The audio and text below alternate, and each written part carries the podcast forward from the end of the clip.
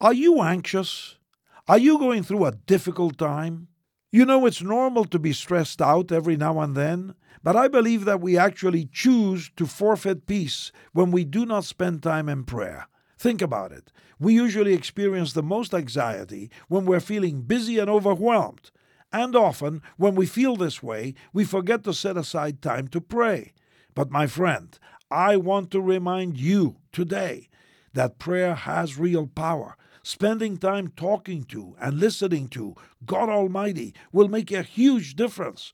Prayer not only releases God's power in your life, but brings His peace into your stressful situation.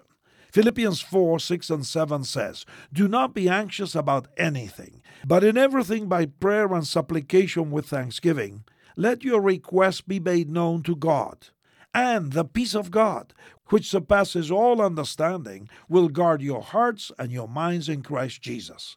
So, I recommend and I challenge you to spend at least 15 minutes in prayer each day.